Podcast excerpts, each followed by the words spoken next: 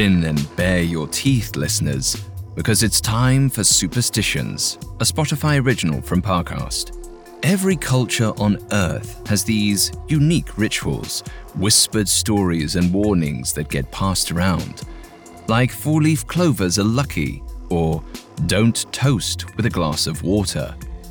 Then there's the one about the number of stairs in your home. Make sure they are divisible by three. These superstitions might seem like simple, harmless fun, stories to pass the time, relics from the days of yore. But they can be wolves in sheep's clothing. So take heed, and if you're lucky, the claws won't come out. You can find episodes of Superstitions and all other Spotify originals from Parcast for free on Spotify. Coming up, an arrogant American meets a Roman wolf. In America, we're all familiar with the popular expression, break a leg. You might say it to a friend going in for a job interview or a cousin before his soccer tryout. In the theatre, you'd say it to an actor taking the stage. Many cultures have their own versions. What unites them is the same belief it's bad luck to say good luck. Italians hold a similar belief, but a very different turn of phrase. The direct translation of good luck is buona fortuna, but instead, Italians often prefer to say in bocca al lupo, which means in the mouth of the wolf. It sounds pretty strange, I'll admit. What do wolves have to do with luck? But then, is it any stranger than encouraging a friend to break their leg? The Italian superstition doesn't stop there. If someone says in bocca al lupo to you, the correct response is never grazie or thank you. That would be bad luck. Instead, you say crepi, or the full version, crepi il lupo, which means may the wolf die. Why all the elaborate rigmarole just to wish someone good luck? We'll get to that in a minute. The important thing is that you never skip the second part of the tradition, as the man in today's story discovered.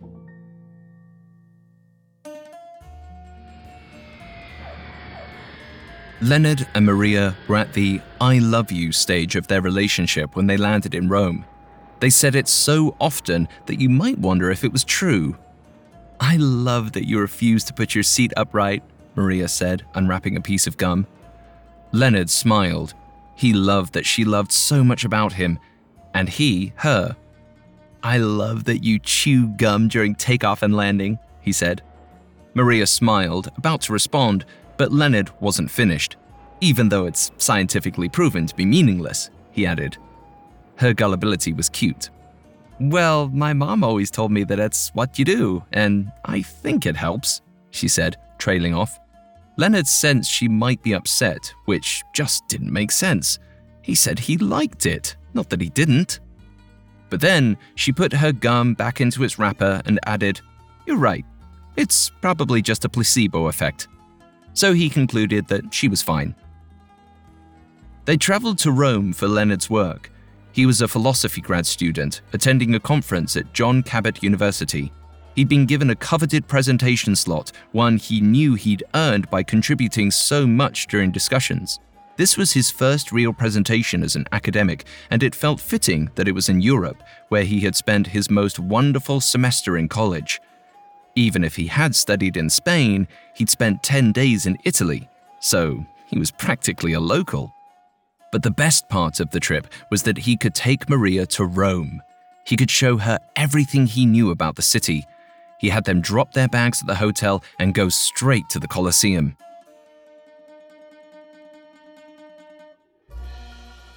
But there was an endless line to get in, of course. Ugh, tourist central, Leonard said. Half of these people don't even know what happened here. They just went because they heard it was important to see. Maria gestured up ahead. The ancient amphitheater loomed in the distance. But isn't there a reason that tourists all want to see the same places? they're impressive. I mean, look at it. It's so old.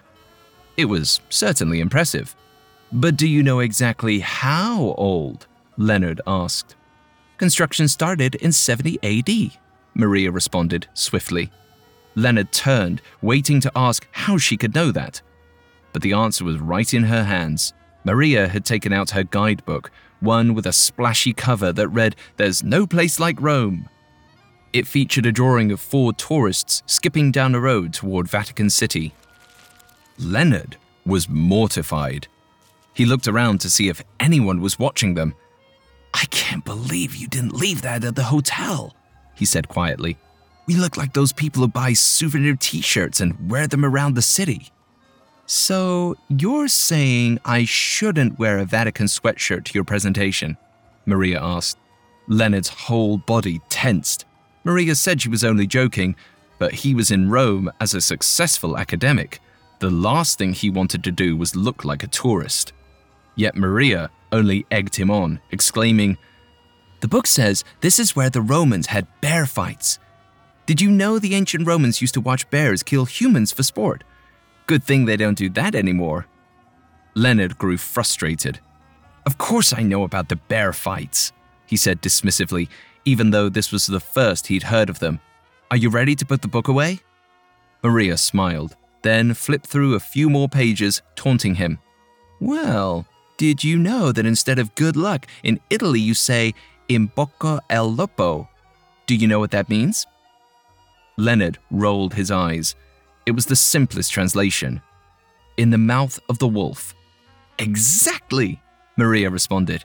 And instead of thanking them, you're supposed to reply with crepi, meaning, may the wolf die.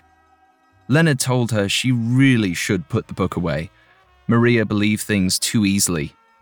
Sure, people say that, but it's just a fun fact about the language. Nobody actually does it, not in the real world. Okay, said Maria. But I study theater, and us show folk don't like to tempt fate.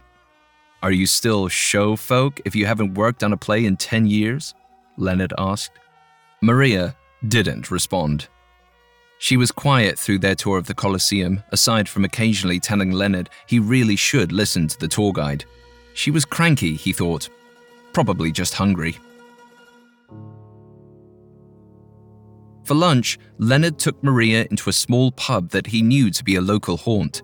He knew it was a good choice when they sat down. The place was bustling. The patrons were well dressed Italians, and the candles in the center of the table were lit. This was what he had invited Maria to Italy for romance and conversation. Leonard tried to tell her about the Byzantine influence in the architecture, about how he could explain how a dome was built, if she were interested she wasn't. Then, after a tense silence, she stood up and said she needed to use the bathroom. Leonard sat by himself at the table and looked around. If Maria was going to be a while, he thought, he might as well find somebody else to speak with. So, when he noticed a man sitting alone at the next table, Leonard grew excited. This was his opportunity for a real Italian conversation. The man looked to be in his 50s, but his eyes made him seem older. He had a long, scraggly beard, an unkemptness different from the other pubgoers. Leonard leaned over and asked the man what he was drinking, but he asked in Italian to prove he wasn't like the other tourists. Salve, signore, che cosa stai bevendo? The man responded, but his sentences flew by fast. Leonard heard the word liquore, but not much else. He stared blankly, trying to run a translation in his head. The man laughed, realizing Leonard didn't speak as much Italian as he pretended. He switched to English. I said, What brings you to a beautiful city? Oh, Leonard replied, a little embarrassed. I'm a grad student. I'm giving una presentazione all'università. The man nodded silently. Leonard tried to think of what to say next, but thankfully, Maria returned from the bathroom to break the silence. She seemed much happier and even squeezed Leonard's hand gently as she sat down. Ah, young lovers, the man exclaimed. Leonard looked to Maria, glad to have smoothed over their disagreement. He said, This is my girlfriend, Maria. I've been telling her all about Italian culture. Maria asked the man if he recommended anything to do while they were in town.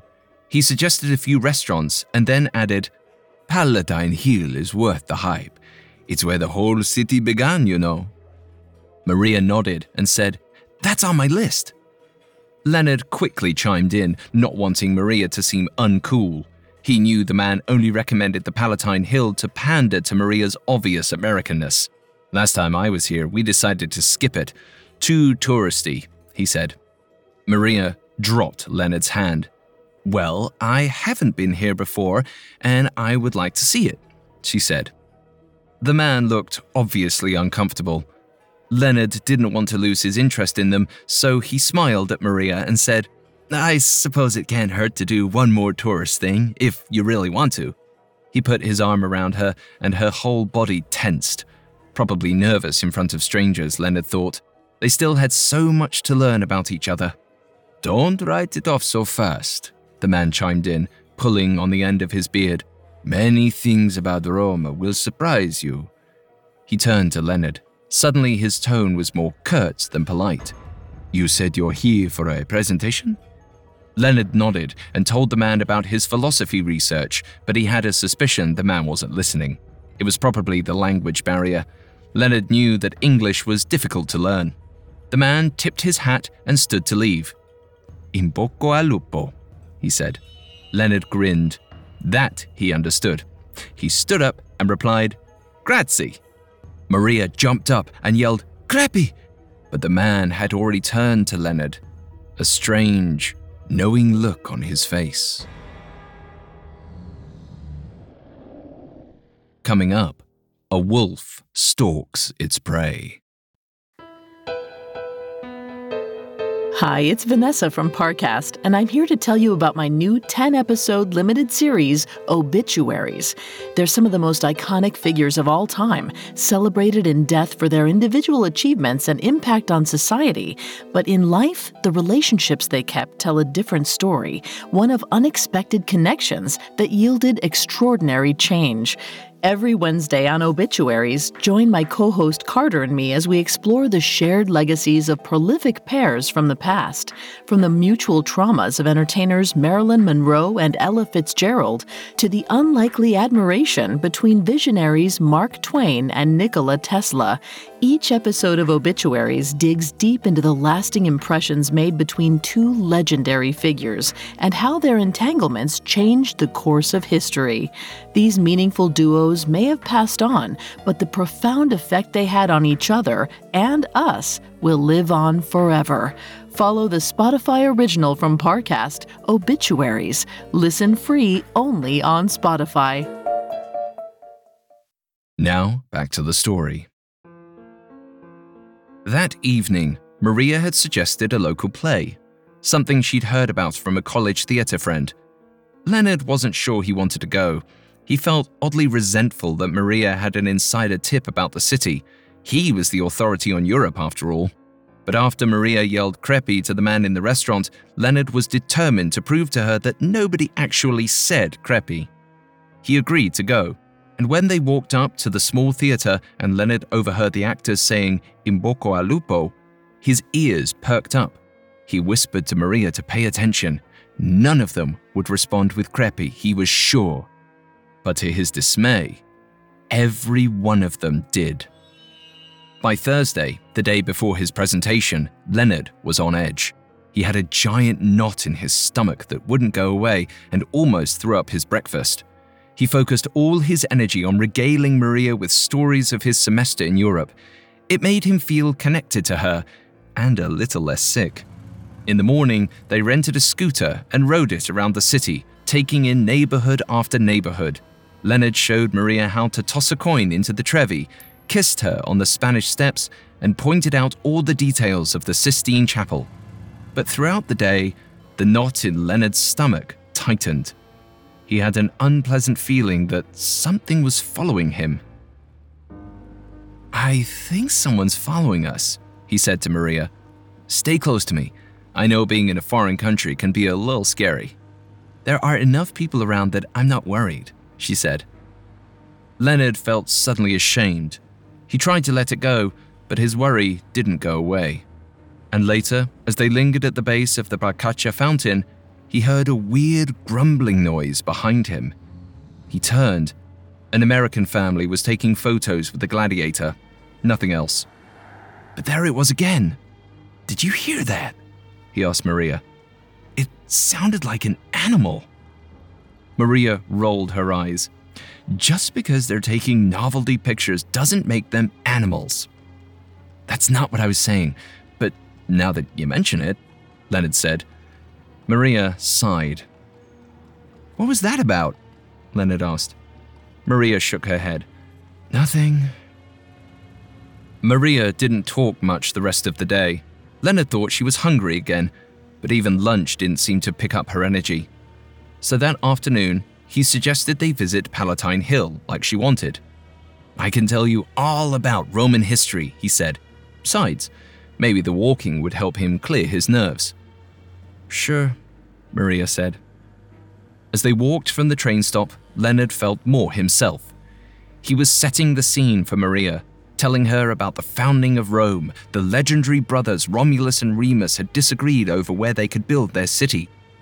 Romulus had argued for Palatine Hill, a strategic spot that would make the city easy to defend. Maria interrupted him. I've read the story.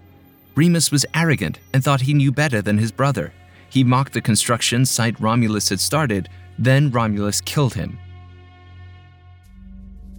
Leonard's stomach dropped. This was clearly not hunger.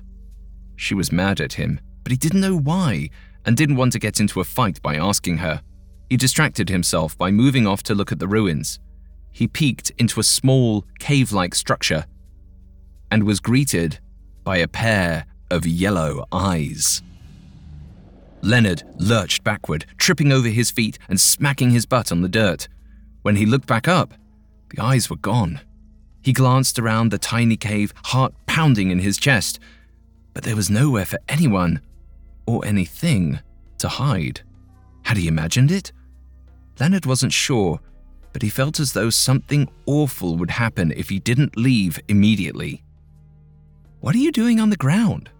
Leonard turned to see Maria staring at him and scrambled back to his feet. Just uh, tying my shoes. Maria went back to surveying the ruins. It's amazing to think this whole city exists just because a wolf protected two babies, she said. That's just a story, Maria. There's no way it's true, Leonard said. But as soon as the words left his mouth, his stomach turned a few times. He felt hot breath on the back of his neck and spun around, but there was nothing there. Still, he felt certain that they were being watched. Maria looked annoyed. Just because you don't believe the story, you can't just say it doesn't matter. The logic isn't the point. She gestured off to their right. Like, just imagine that Romulus built a wall right over there and then Remus fell off of it. And as she said it, Leonard actually saw the wall appear in front of him. He saw a faceless man walk along the top of the wall and a wolf beneath him. Then the man fell. The wolf caught him in its mouth and gobbled him up whole. Leonard? Maria had called his name, making him jump. The vision dissolved as quickly as it had appeared. Leonard shook his head and blinked, suddenly queasy. I think we'd better head back, he suggested. I'm not feeling like myself. That night, Leonard slept fitfully. He dreamed he was trying to get to his presentation, but the wolf was chasing him. Up and down the Spanish steps, along the Tiber River, and into a piazza filled with restaurants. But he couldn't find John Cabot University. His phone was dead, and he longed for Maria and her guidebook, Leonard ran right into the table of a sweet older couple, sending pasta and wine flying onto the sidewalk. The couple looked at him with disapproval, their eyes boring into his soul. Leonard paused. The woman looked strikingly like Maria, but she wasn't Maria. And suddenly, the wolf caught up to him. It pounced and pinned him to the ground. Leonard woke up covered in sweat. Maria bolted up too, startled awake by his scream. Leonard, what's the matter? You're drenched, she said. When he didn't respond, she pressed further. Are you worried about your presentation? Leonard wiped a trickle of sweat from his forehead. I'm fine, he replied.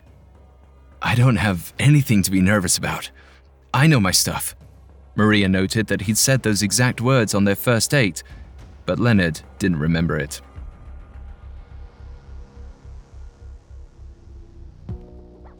The next day, Leonard went to the university setup for his presentation. He had gotten such a fitful night of sleep that he worried his focus would be shaken. So he practiced at the podium, saying his favorite line over and over again No one needs a credential to hold a belief, but there must be a higher bar for knowledge. Maria tried to calm him down, but he told her he didn't need it. She didn't know what it was like to have dozens of people watching him. College theater doesn't count, he said. Maria ignored him and sat down. Later, the room filled. There were maybe a hundred people, the biggest group Leonard had ever spoken to. His hands shaking slightly, Leonard glanced at his first note card and addressed the room. He tried speaking in Italian at first and assumed that the audience would be very impressed. But for the first time, the language sounded hollow and clunky in his ears. No one looked impressed. He tried it again in English. Do we know we are sitting in this room right now, or do we merely believe? Leonard grew hot. He was very aware of all their eyes staring at him, but he pressed on. To decide which of these is true, we must consider how much we trust our own perceptions. I've been blessed with a great deal of trust in myself, but you might not be. He realized he was looking at Maria as he said this. The look on her face said she realized it too. But something else had caught his attention. A strange shape lurked behind the last row of chairs. When he shook his head, it disappeared. Leonard started on his next point, but then saw a man with a very scraggly beard sitting all the way in the back. It was the man from the restaurant. At first, Leonard relished the moment. The man must have been so intrigued by the conversation that he came to his presentation. Travel really was a beautiful thing. He turned his attention back to his presentation, ready to impress the man with his knowledge. But as soon as he opened his mouth to speak, he was interrupted by a growl. Something had changed in the back of the room. The man was a bit more grisly, and his eyes were yellow like a wolf's. You! Leonard said. The audience looked around nervously.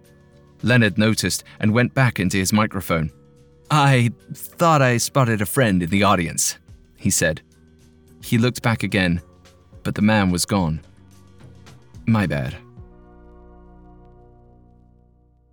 Leonard tried to refocus, shifting into a loose summary of Plato's teachings, but as he spoke, the man reappeared, stepping into the aisle. This time, Leonard snapped at him. Excuse me, sir. This presentation is for guests of the university only. Are you a student or. The man smiled directly at Leonard, revealing a very large and very inhuman set of teeth. Leonard's eyes widened. If you don't have a student ID or a guest badge, you'll have to leave, Leonard stammered. Then he yelped as the man stepped toward him. The audience turned to see what had alarmed Leonard, but even though they were all staring right at the man with his big wolf like teeth, their expressions remained blank. Leonard looked around for Maria, hoping to see something supportive, but she was staring back at him with a worried expression. Maybe he was just hallucinating, a product of the stress of the week. But then, the man stepped closer and got down on all fours. Leonard looked down at his note cards, trying to regroup. He had to just ignore it and get on with the presentation. But when he looked back up, the man was gone. Or more accurately, transformed. He had turned into a full blown wolf. Nobody noticed the wolf, but the wolf noticed Leonard. It stalked down the aisle toward him, growling and pawing at the carpet. Leonard stood stock still. It isn't real, he told himself. I just have to ignore my senses and trust my brain. Then, with a snarl, the wolf pounced, bounding toward the stage. Leonard turned and bolted for the emergency exit. Leonard flew down a long hallway past students and professors who gave him looks of alarm and concern. He ignored them all, certain that as soon as he stopped, the wolf would be on top of him. He spotted a men's room and barreled through the door. Leonard barricaded himself in a stall and sat on the toilet, catching his breath. His brow was mopped with sweat. What did I eat last night? He wondered. That bistro he took Maria to hadn't been such a good choice after all. Leonard heard the door open, and his heart froze, half expecting to hear the approach of padded feet and panting breath. But it was just a couple of students, chatting in rapid fire Italian. His phone buzzed in his pocket and he checked it. A stream of worried texts from Maria. Where are you? And Are you okay? Can't find you. Call me.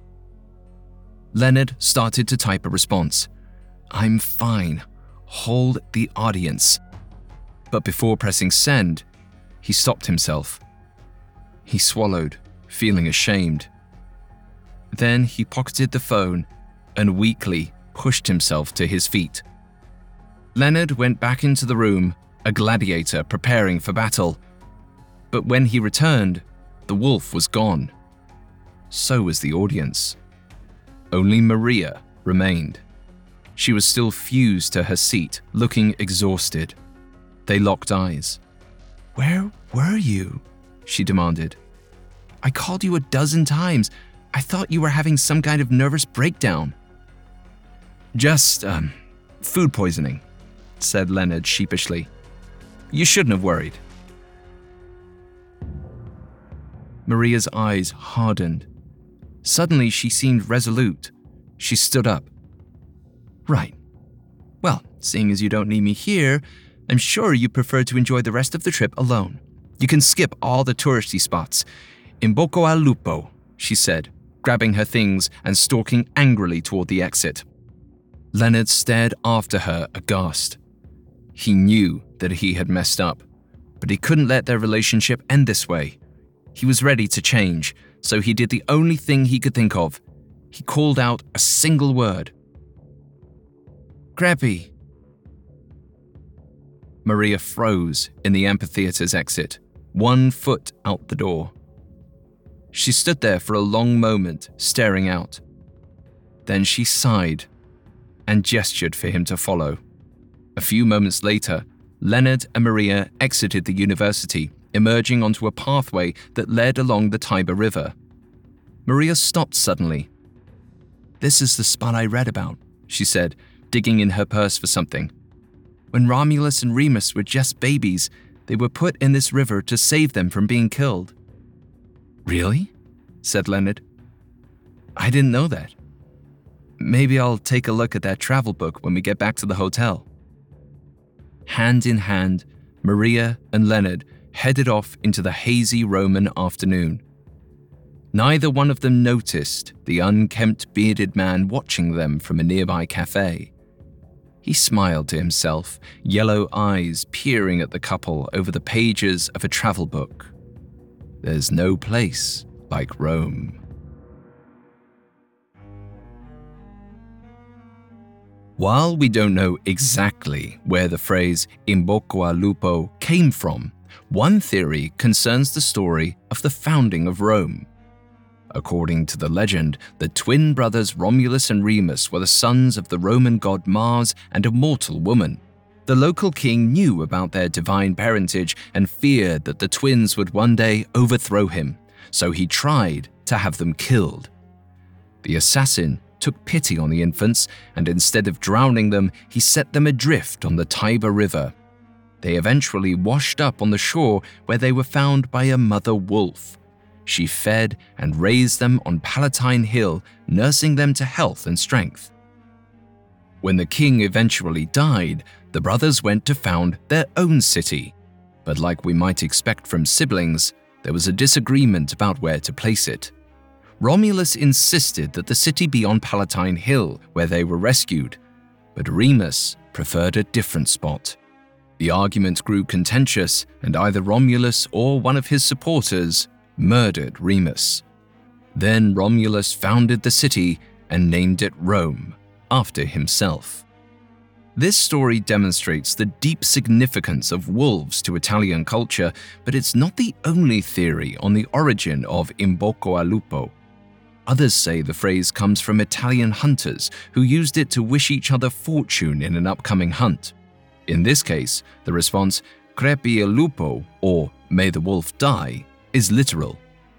Any hunter setting off in search of a wolf knew they were heading into danger. Once they cornered their prey, they entered a deadly gauntlet with their life and livelihood on the line. If their aim was true and the wolf fell, the hunter didn't just survive. They walked away with meat and wolf pelt to sell. They stared death in the face and came out richer for it. In this context, In bocca al lupo isn't so much an invocation of luck as it is a phrase of encouragement and a reminder of everything at stake. It's a way of saying, you've got a serious challenge ahead of you, but buckle down and stay focused, and it will all be worth it.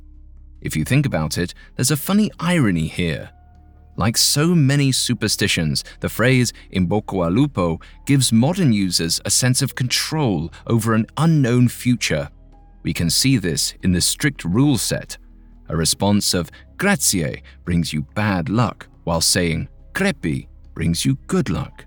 But for the hunters who used it literally, the phrase was the opposite of superstitious. It was a reminder that you are in control, and it's very important that you deliver the goods. After all, when you look a wolf in the mouth, the only outcome is death. The only question is who is going to walk away? The hunter or the wolf?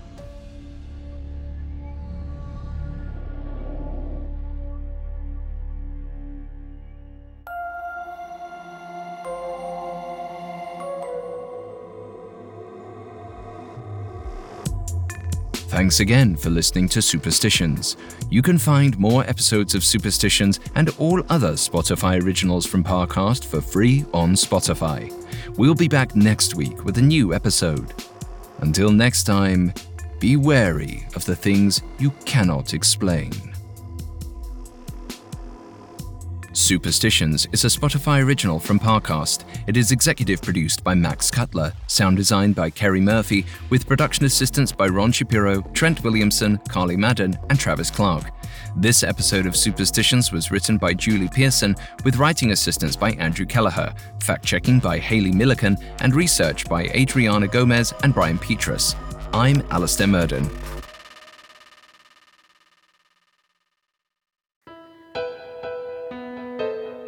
Hi, it's Vanessa from Parcast. If you enjoy our in depth profiles on historical figures and famous fates, you'll love my new limited series, Obituaries. Every Wednesday on Spotify, join me and my co host Carter as we explore the unlikely bonds forged between two meaningful figures from the past and discover how those relationships impacted the future. Follow the Spotify original from Parcast, Obituaries. Listen weekly, free and only on Spotify.